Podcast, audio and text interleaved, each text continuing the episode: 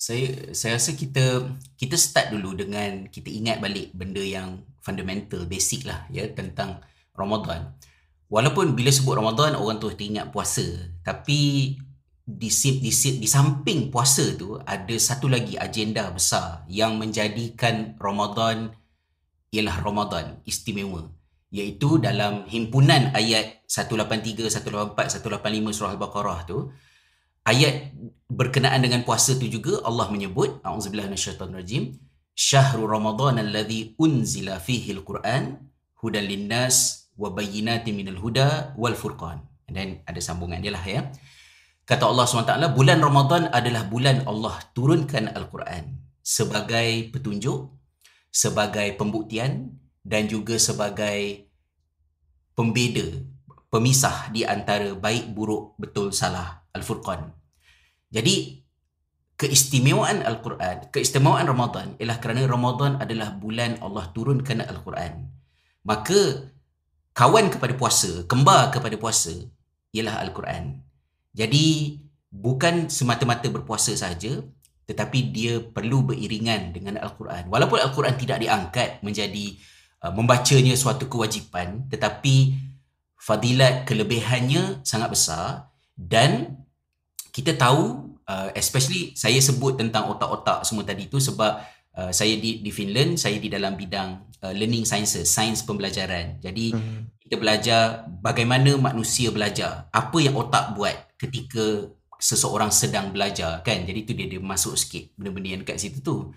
Jadi kita ni ada dua uh, dua motivasi ya? Dalaman dan juga luaran. Intrinsic dan juga extrinsic motivation motivasi ekstrinsik adalah motivasi yang dibantu oleh persekitaran. Kemudian motivasi intrinsik dalaman. Motivasi intrinsik ini yang kita paling kena develop. Dan macam mana kita develop? Kita ingat balik ayat Quran yang Allah sebut tadi. 183 tu. Bila Allah nak suruh kita puasa, Allah panggil kita macam mana? Allah kata, um, wahai orang-orang yang baju pengantin dah tak muat. Katalah contohnya kan. Eh? Tak ada kan?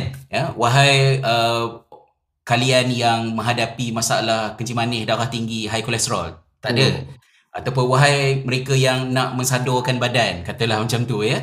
Allah tak panggil tu. Walaupun orang-orang yang nak berpuasa ni benda-benda tu boleh menjadi faktor kenapa mereka nak puasa. Nak kurangkan berat badan, uh, nak lebih sihat, nak nak elokkan kesihatan semua kan. Tak salah bermanfaat. Tapi specifically bila Allah nak suruh kita puasa bulan Ramadan, Allah panggil kita ya ayyuhallazina amanu. Wahai orang-orang yang beriman.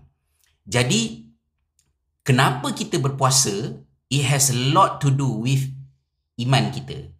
Ramadan ini signifikan kepada kita kerana kita melakukannya sebelum kita fikir faedah, hikmah, kelebihan, kekurangan ianya adalah kerana kita ini beriman kepada Allah. Dan Allah memanggil kita dengan panggilan itu supaya kita identify diri kita. Kalau ada lah sesiapa baca Atomic Habits buku tu kan? Maknanya kita adjust kita punya behavior kita based on kita punya identity. So kita katalah macam eh nak nak nak isap rokok. Uh, nak rokok. Jadi kita jawab kan kata um, sorry I'm trying to reduce smoking So bila kita cakap macam tu, dia tidak tolong kita sangat sebab kita define diri kita masih sebagai orang yang merokok cuma kita nak kurangkan rokok. So it, it doesn't really help to to to improve. Tapi bila kata um, kawan yang seorang lagi kata uh, sorry uh, because I'm I'm not a smoker. So dia identify diri dia sebagai bukan perokok. Jadi itu akan akan um, membantu untuk dia set perbuatan dia. Jadi bila kita puasa, kita solat, semua benda-benda ni tadi, dia adalah kerana identiti kita.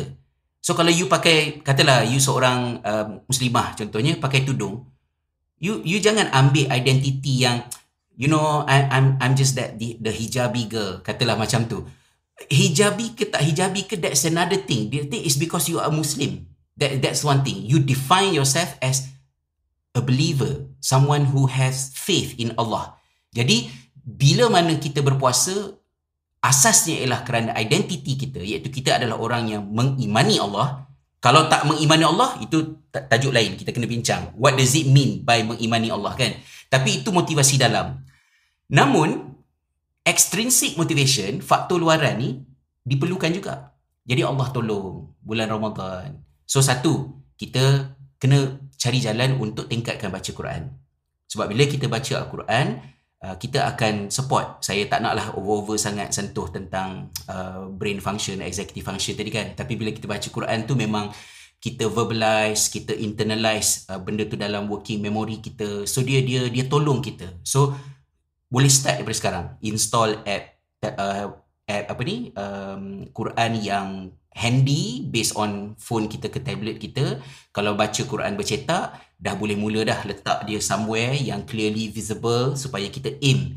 Dapat um, apa ni? Orang kata khatam, lagi cantik lah. Tapi kalau tak dapat khatam pun, try as much as possible baca lebih daripada biasa. Try satu hari satu muka. Kalau tak boleh nak satu hari sampai empat lima muka supaya khatam pun, satu muka daripada tak pernah baca, bagus. So itu first. Ya. Yeah?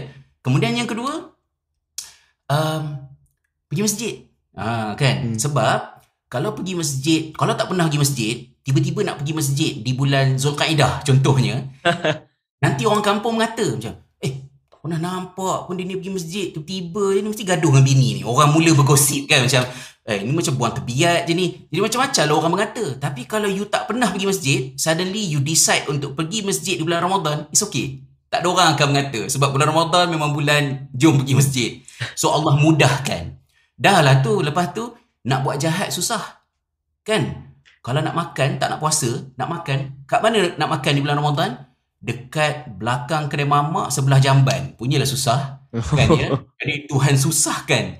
Dan kalau selama ni kita salahkan setan, macam sorry ustaz it's not me it's just syaitan kan it's syaitan is the one who is apa ni influencing me on doing this. Biasa. well di bulan Ramadan uh, Rasulullah Rasulullah SAW sebut dalam satu hadis wasufidati syayatin. Allah Taala uh, ikat syaitan. So ikat tu maknanya diminimumkan pengaruh syaitan tu kepada kita especially bila kita berlapar.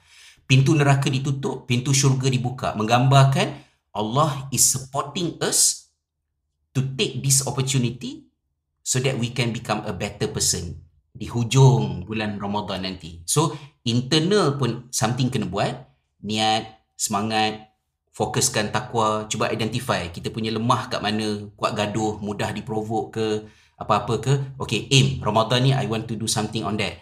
And then yang keduanya, external. So bersihkanlah macam letak Quran, uh, aim okay, nak pergi kat masjid mana boleh ke, dengan apa uh, SOP saya tak tahu kat Malaysia sekarang macam mana kan benda macam tu. Dan of course social media. Mana-mana account yang menyebabkan kita panas baran bengang nak mengumpat nak maki orang apa semua tu uh, seminggu ni lah masanya untuk unsubscribe unfollow. Kalau keluar grup WhatsApp kerang uh, jadi gosip pula kan so mute sebulan. Lepas raya so jom kita berusaha balik eh. so adjust lah. Buatlah benda-benda tu untuk persiapan Ramadan insyaAllah. Kan mudah-mudahan. Hmm.